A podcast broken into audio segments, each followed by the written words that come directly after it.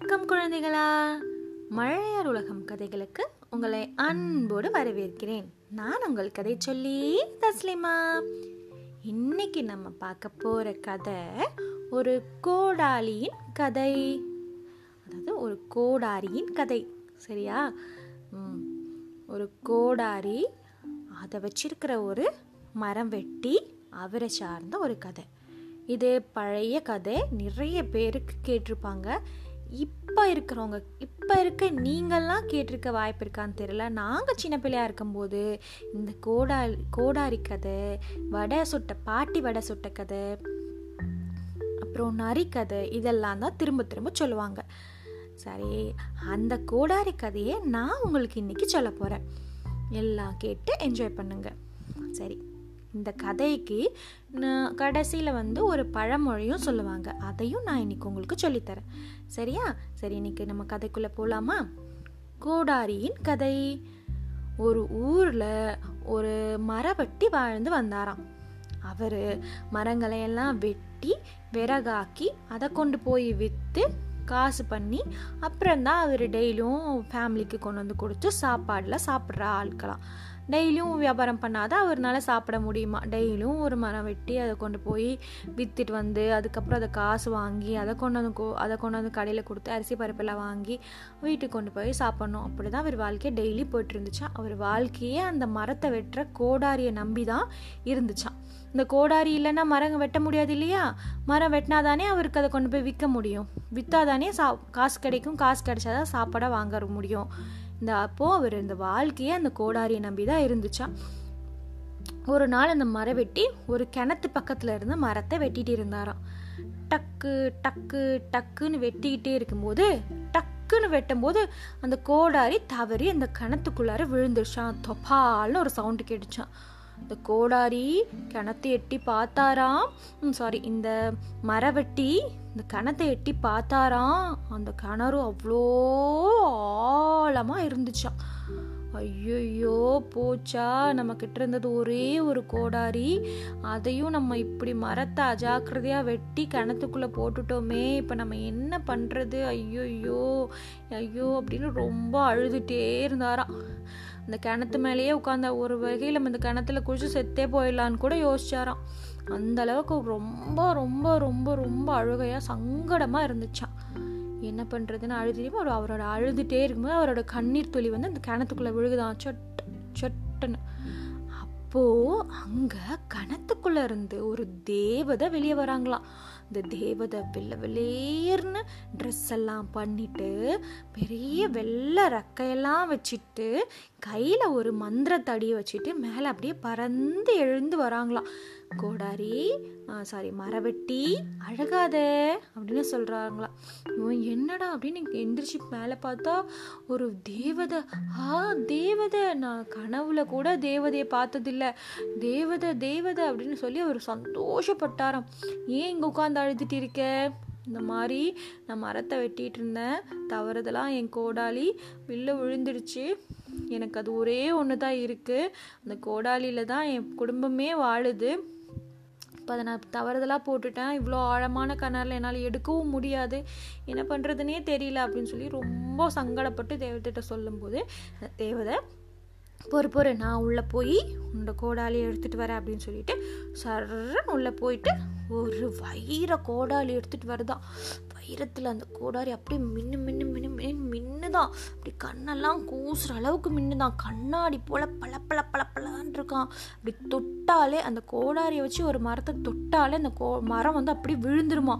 அந்த அளவுக்கு ஷார்ப்பாக அப்படி வைரத்திலேயே கோடாலி இப்படி இருந்துச்சான் இந்தா இதுதானே உன் கோடாலிமோ இல்லை இல்லை இல்லை இது என் கோடாலி இல்லை என் கோடாலி வெறும் மர கைப்பிடி போட்ட ஒரு த இரும்பு கோடாலி தான் இது என்னோடது இல்லை அப்படின்னு சொல்லுவோம். ஓ அப்படியா? சரி சரி போர் அப்படின்னு சொல்லிட்டு மறுபடியும் சரன்னு கணத்துக்குள்ளே போய் மறுபடியும் மேலே எழுந்து ஒரு கோடாரியோட வந்துச்சான். அது என்னன்னா அது தங்கமா. தக்க தக்க தக்க தக்க தக்க தக்கன்னு தங்க மாட்டம் மின்னுதான். அப்படியே நம்ம எப்படி சொல்கிறது அந்த அந்த தங் அந்த கோடாலியை அந்த கோடாலியில் சூரிய ஒளி பட்டு அந்த காடியே மஞ்சள் நிறத்தில் தங்க தக தக தக தகன்னு மின்ற அளவுக்கு இருக்கா அந்த கோடாலி. அவ்வளோ அழகான கோடாலி அதில் வைரங்கள் எல்லாம் அந்த கைப்பிடியில் பதிச்சிருக்கான். அப்போது இந்த இதுதானே உன் கோடாலி? என்னமோ இல்லை இல்லை இது என் கோடாரி இல்லை. நான் தான் சொன்னேனே என் கோடாரியில் தங்கம் வைரம்லாம் பதிச்சிருக்காது. வெறும் சாதாரண ஒரு மர கைப்பிடி போட்டு இரும்பில் ஆன ஒரு கோடாலி தான். எனக்கு இது வேணாம் என் கோடாரி தான் வேணும் சொல்லும்போது அப்படியா? அப்போ இரு வரேன். அப்படின்னு மறுபடியும் சர்றன்னு கிணத்துக்குள்ளே போய் ஒரு கோடாரியோட வருதான் அப்போது அந்த கோடாரி அவருடைய கோடாரி தான். ஆ இதுதான் என் கோடாரி. இது கொடுத்தா எனக்கு போதும். அப்படிங்கும்போது ம- மரவெட்டி நீ ரொம்ப நேர்மையானவனா இருக்க. தங்கம் வைரத்துக்கும் ஆசைப்படாம தனக்குண்டான பொருளே போதும்னு நினைக்கிற உன் மனசுக்கு வேண்டி நான் உனக்கு இந்த தங்க கோடாரியும் வைர கோடாரியும் சேர்த்து இந்த நிறைய தங்க நாணயங்களை பரிசா தரேன். இது என்னுடைய அன்பளிப்பு. இல்லை நீ நீ ரொம்ப உண்மையா இருந்ததுக்கான உன்னுடைய நல்ல மனசுக்கான அன்பளிப்புன்னு சொல்லி நிறைய வைரம் காசு தங்க காசு வைரக்கோடாலி தங்க கோடாலி எல்லாம் கொடுத்து விடுதான். இது இவ்வளோ வா- அது வாங்க ம யோசித்தாலும் பரவாயில்ல வாங்கிக்கோ வாங்கிக்கோ ரொம்ப வற்புறுத்தனால வாங்கிட்டு அவன் வீட்டுக்கு சந்தோஷமாக வந்தானா. சந்தோஷமாக வந்து நடந்ததெல்லாம் அவங்க வீட்டில் அவங்க ஒய்ஃப் கிட்டேயும் அவங்க குழந்தைகிட்டையும் சொல்லி சந்தோஷப்பட்டானா. நம்ம கஷ்டமே இல்லை. நம்ம ஜாலியாக சாப்பிட்லாம். வேணுங்கிறது சாப்பிட்லாம். இவ்வளோ காசு வச்சுருக்கோம். எல்லாத்துக்கும் உதவி செய்யலாம். நம்ம நண்பர்களுக்கு நம்ம உறவினர்களுக்கெல்லாம் நிறைய உதவி பண்ணலாம். எல்லாருக்கும் கொடுக்கலாம். எல்லாத்தையும் சாப்பாடு கொடுக்கலாம் அப்படின்னு ரொம்ப சந்தோஷப்பட்டு எல்லாம் சொல்லிக்கிட்டே இருந்தாராம் இதை வந்து என் நண்பர்கள்கிட்ட எல்லாத்துக்கிட்டேயும் சொன்னாராம். அதில் ஒரு பேராசை பிடிச்ச ஒரு நண்பர் ஊ ஊ எந்த மரத்தில் நீ எந்த கிணத்துக்கிட்ட உட்காந்து வெட்டின? அதான் அந்த காட்டோடைய வட மூலையில் இருக்கு இல்லையா? வடக்குள்ள இருக்கிற அந்த மூலையில் இருக்கிற அந்த கிணறுல தான் வெட் அந்த கிணத்து பக்கத்தில் இருக்கிற மரத்தை தான் வெட்டிட்டு இருந்தேன். அப்போ தான் என் கோடாலி விழுந்துச்சு. கோடாளி விழுந்தப்போ தான் தேவதை வந்தாங்க. சொன்னப்போ "ஓ, அப்படியா? சரி சரி சரி அப்படின்னு சொல்லிட்டு இவன் என்ன பண்ணுறான்னா இந்த ஆனாலும் இந்த கோ மரவெட்டி வந்து தினமும் இவ்வளோ காசு இருந்தாலுமே தினமும் அவரே உழைச்சி சாப்பிட்ற மாதிரி டெய்லியும் போய் மரம் வெட்டி அதை கொண்டு போய் கொடுத்து அந்த கா அவர்கிட்ட நிறைய காசு வச்சு அவருக்கு அவரை விட கஷ்டப்படுறவங்களுக்கு எல்லாம் உதவியும் செஞ்சுட்டு இருந்தாராம். இந்த பேராசை பிடிச்ச இந்த நண்பர் என்ன பண்ணாராம்?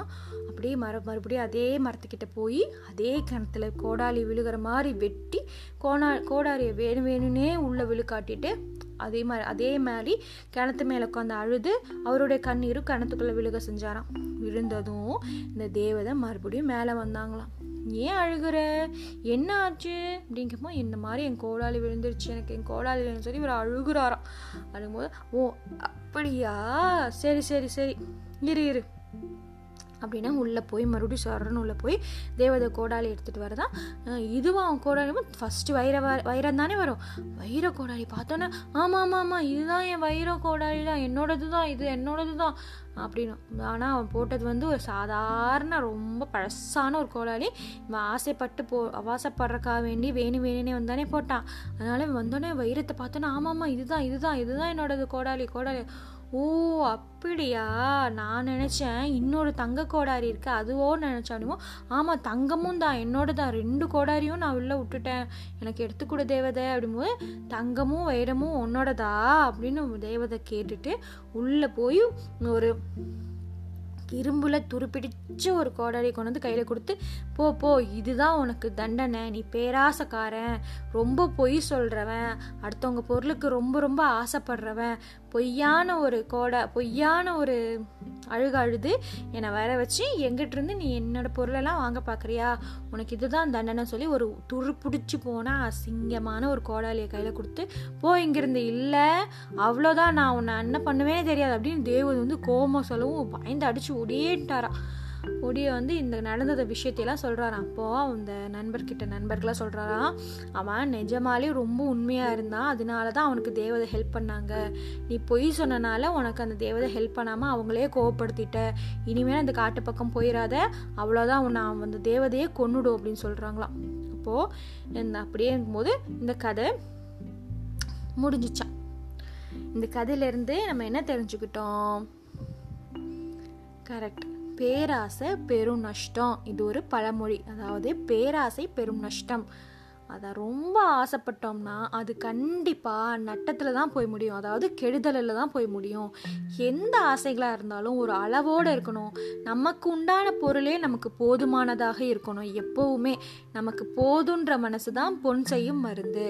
அதாவது நம்ம போதும் வேணும் வேணும் வேணும்னு சொல்கிறத விட போதும் அப்படின்னு சொல்கிறது தான் பெரிய விஷயமே இருக்குது நம்ம எதையுமே ஒரு அளவோட லிமிட்டோட செஞ்சோம்னா அது கண்டிப்பாக ஒரு நல்ல விஷயத்தை தான் கொண்டு வந்து முடிக்கும். அதுவே நம்ம ரொம்ப பேராசைப்பட்டு ஆத்திரப்பட்டு நம்ம ஒரு விஷயம் செஞ்சோன்னே அது நமக்கு எப்போவுமே தீமையை தான் கொடுக்கும். அதுதான் இந்த கதையோட மோரல் சரி குழந்தைகளா கதை எல்லாரும் ரொம்ப பிடிச்சிருக்கா? சரி இன்னைக்கு இந்த கதையை கேட்டுட்டு நல்லா டைம் ஸ்பெண்ட் பண்ணுங்க. ஜாலியாக விளையாடுங்க. நான் இன்னொரு கதையோடு உங்களை சந்திக்கிறேன். அது வரைக்கும் மழையர் உலகத்தில் மழைய மாச்சி மழலையர் உலகம் கதைகளை கேட்டுட்டு சந்தோஷமாக இருங்க நன்றி வணக்கம். நான் உங்கள் கதை சொல்லி ஜானு.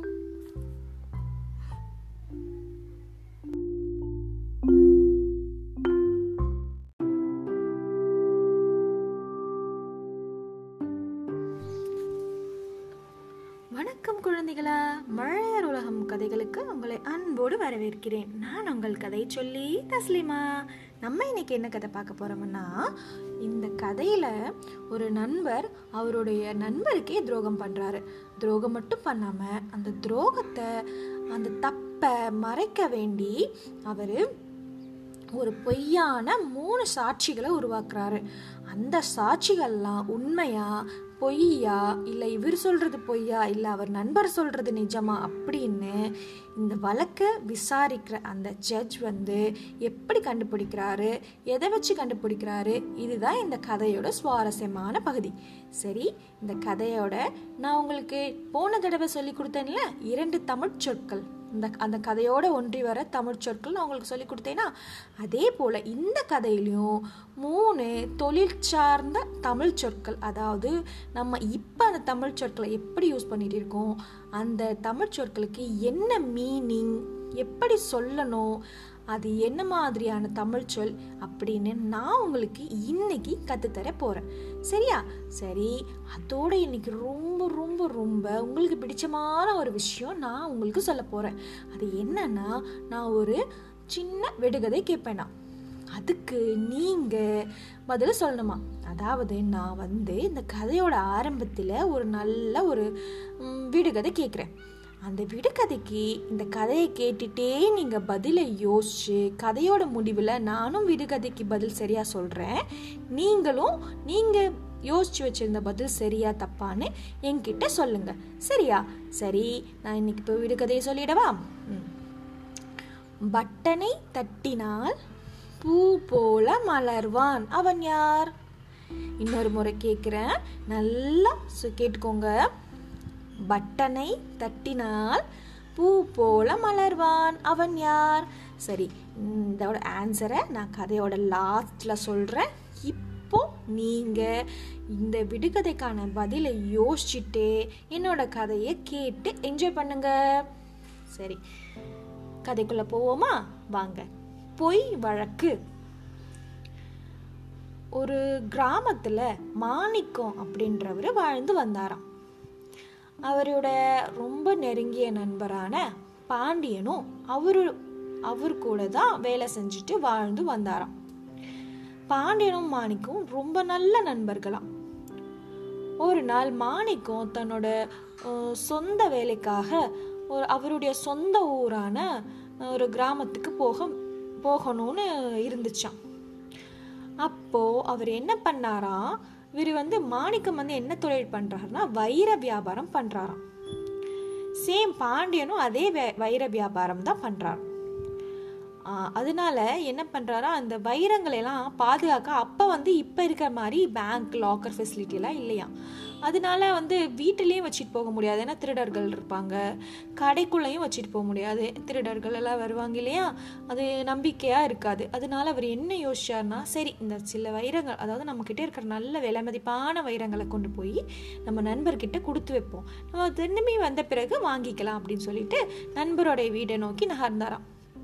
நண்பா பாண்டியா அப்படின்னு கூப்பிட்டுட்டே உள்ளே போய் வாப்பா வா வந்து உட்கார் அப்படின்னு சொல்லி உபசரித்து உட்கார வச்சு நண்பா நான் இந்த மாதிரி என்னோட ஒரு ஒரு சொந்த விஷயத்துக்காக ஊருக்கு போகிறேன் நீ என்ன பண்ணுற என்கிட்ட இருக்கிற விலமதிப்பான வைரங்களை கொஞ்சம் பாதுகாத்து வச்சுக்கோ அப்படின்னு சொல்கிறாரா ஓ தாராளமாக வச்சுக்கிறேனே அப்படின்னு சொல்கிறாராம் சரிப்பா நான் ஊருக்கு போயிட்டு வந்து நான் கேட்குறேன் அப்போ நீ கொடுத்தா போதும் அப்படின்னு சொல்லுற போகிறாராம் இவரும் கிளம்பி போயிட்டாராம்.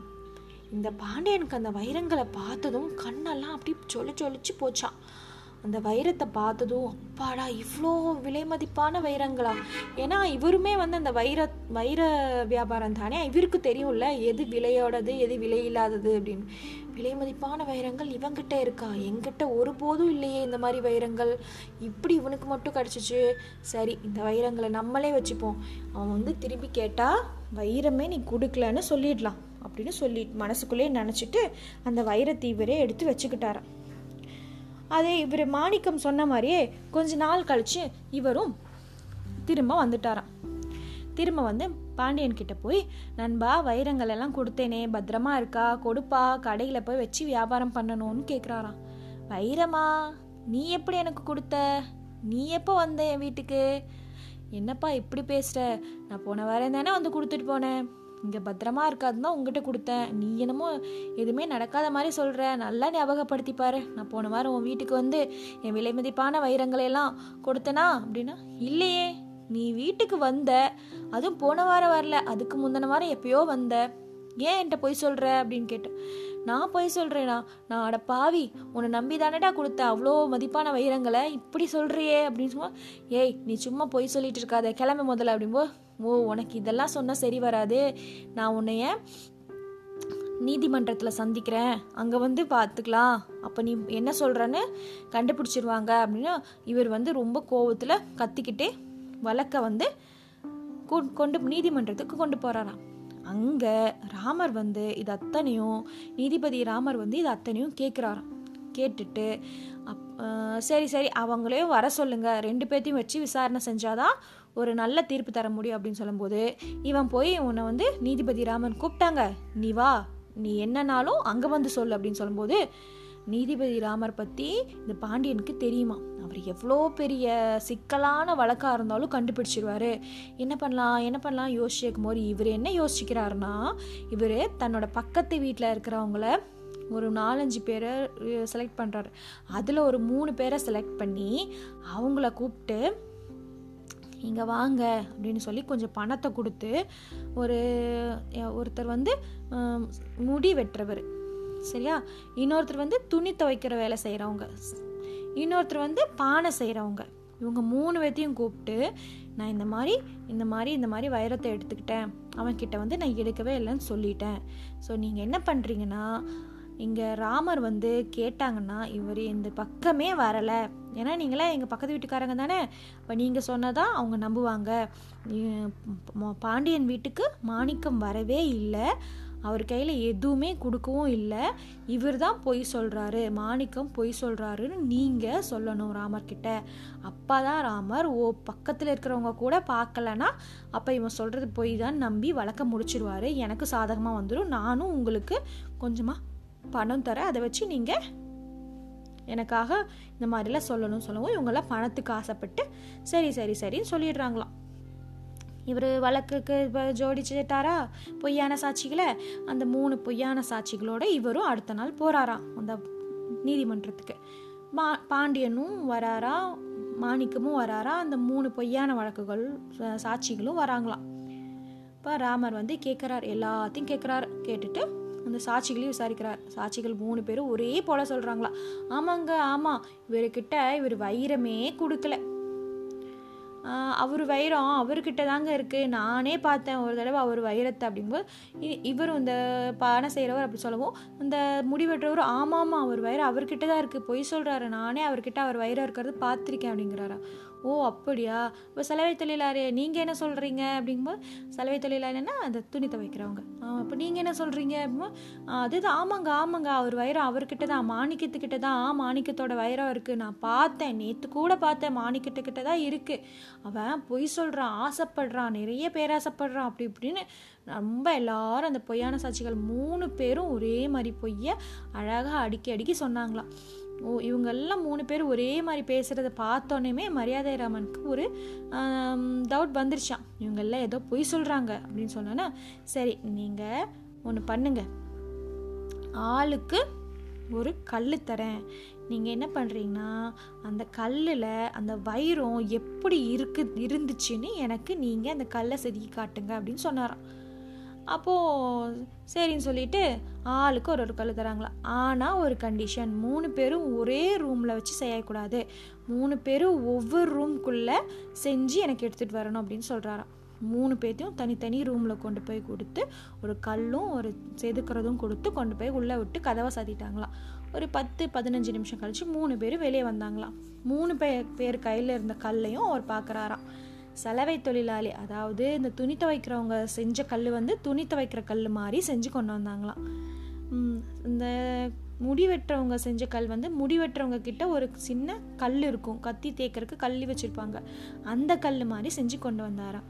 பானை செய்கிறவர் பானை செய்கிற சக்கரம் போல் கல் செஞ்சு கொண்டு வந்தாராம். அப்போது ராமர் சொல்கிறாரா நீங்கள் மூணு பேரும் போய் சொல்கிறீங்க இந்த கல்லில் வச்சே தெரிஞ்சுக்கிட்டோம்.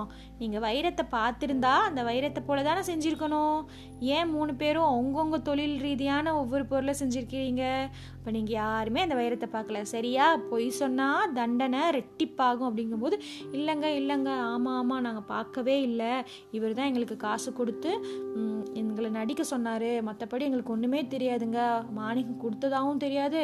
எனக்கு இவர் வாங்கினதாகவும் தெரியாது. அப்படின்னு மூணு பேரை சொல்லவும் இந்த தப்பு செஞ்சதுக்காக உங்களுக்கு நான் தண்டனை கொடுத்துருக்கணும். ஆனால் உண்மையை நீங்கள் ஒத்துக்கிட்டீங்க. அதனால நீங்கள் மூணு பேரும் போகலான்னு சொல்லிட்டாராம். இவங்க மூணு பேரும் போயிட்டாரா இப்போ வழக்குக்கு வேண்டி ரெண்டு பேர் இன்றைக்கி பாண்டியனும் மாணிக்கம் மட்டும் நிற்கிறாங்களாம் நினைட்டுக்கும் போது மாண்டி பாண்டியா நீ பொய்யான வழக்கை ஜோடிச்ச பொய்யான சாட்சியை ஜோடிச்சப்பவே தெரிஞ்சிருச்சு. நீ பொய்யான ஒரு தகவலை வச்சுருக்கேன்னு.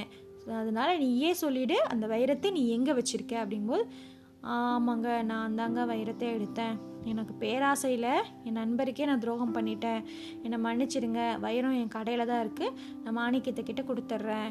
மன்னிச்சிடுங்க. இந்த தப்பு செஞ்சதுக்காக நீங்கள் என்ன தண்டனை கொடுத்தாலும் ஏற்றுக்கிறேன் அப்படின்னு சொல்லவும் ராமர்கிட்ட மாணிக்கம் சொல்கிறாரா இல்லை இல்லை வேண்டாம் ராமன். நீங்கள் மனசு வச்சு இவரை விட்டுருங்க. இவர் என்ன செஞ்சாலும் என் நண்பர். ஏதோ பேராசையில் செஞ்சிட்டார். இனிமேல் எனக்கு எதுவும் தப்பு செய்ய மாட்டார்னு எனக்கு நல்லா தோணுது. இவரை விட்டுடலாம் அப்படிங்கும்போது மரியாதை ராமனும் சரி சரி விட்டுடுறோம் அப்படின்னு சொல்லிட்டு இந்த வழக்கை முடிச்சிட்டாங்களாம். இதோட இந்த கதையும் முடிஞ்சிச்சான் மாணிக்கத்துக்கு மாணிக்கத்தோட வைரம் கிடச்சிச்சான் நண்பரும் திருந்திட்டாராம். சரியா? இப்போ இந்த கதையிலேருந்து நம்ம என்ன தெரிஞ்சுக்கிட்டோம்? நல்ல நண்பர்களுக்கு நம்ம நம்பிக்கை துரோகம் பண்ணுறது ரொம்ப தப்பு. அதே போல் ஒருத்தர் நம்மக்கிட்ட நம்பி ஒரு பொறுப்பை ஒப்படைச்சாங்கன்னா அதை அவங்களுக்கு சீரும் சிறப்புமாக கரெக்டாக செஞ்சு கொடுக்கணும். இல்லைன்னா நம்ம அந்த பொறுப்பை ஏற்றுக்கவே கூடாது. நம்மளால் முடியாது.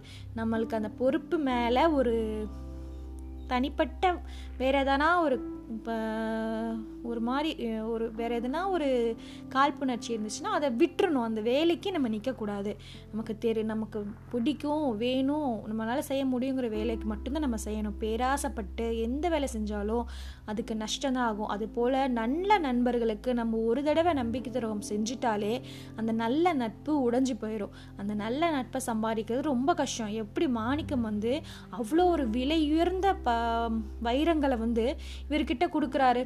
எப்படி கொடுக்குறாரு? எந்த எதிரினா நட்பு ரீதியான நம்பிக்கையில் கொடுக்குறாரு.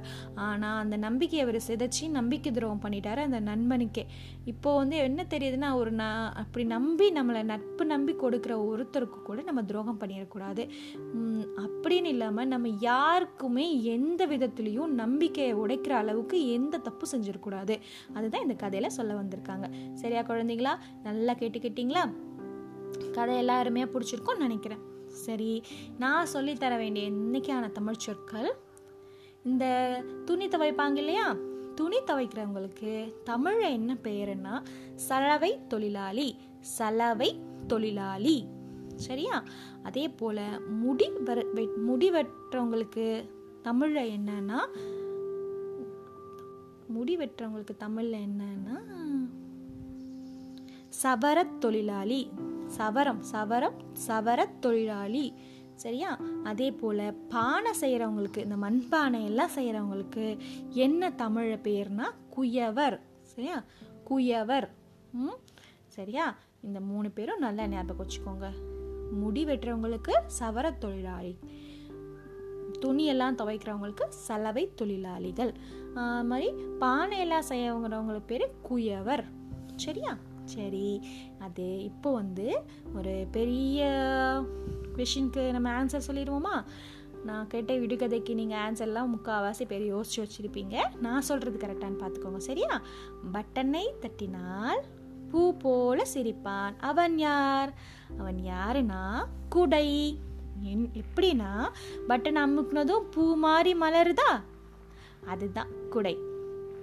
சரி யாரெல்லாம் சரியாக சொன்னீங்க? யாரெல்லாம் கரெக்டாக யோசிச்சு ஃபஸ்ட்டே கண்டுபிடிச்சிட்டிங்க அப்படின்றத எனக்கு கமெண்ட் பண்ணுங்கள் சரியா? சரி இன்னைக்கு இதை கதையோட முடிச்சுக்கலாம். வணக்கம். நன்றி. வணக்கம். நான் உங்கள் கதை சொல்லி தஸ்லிமா.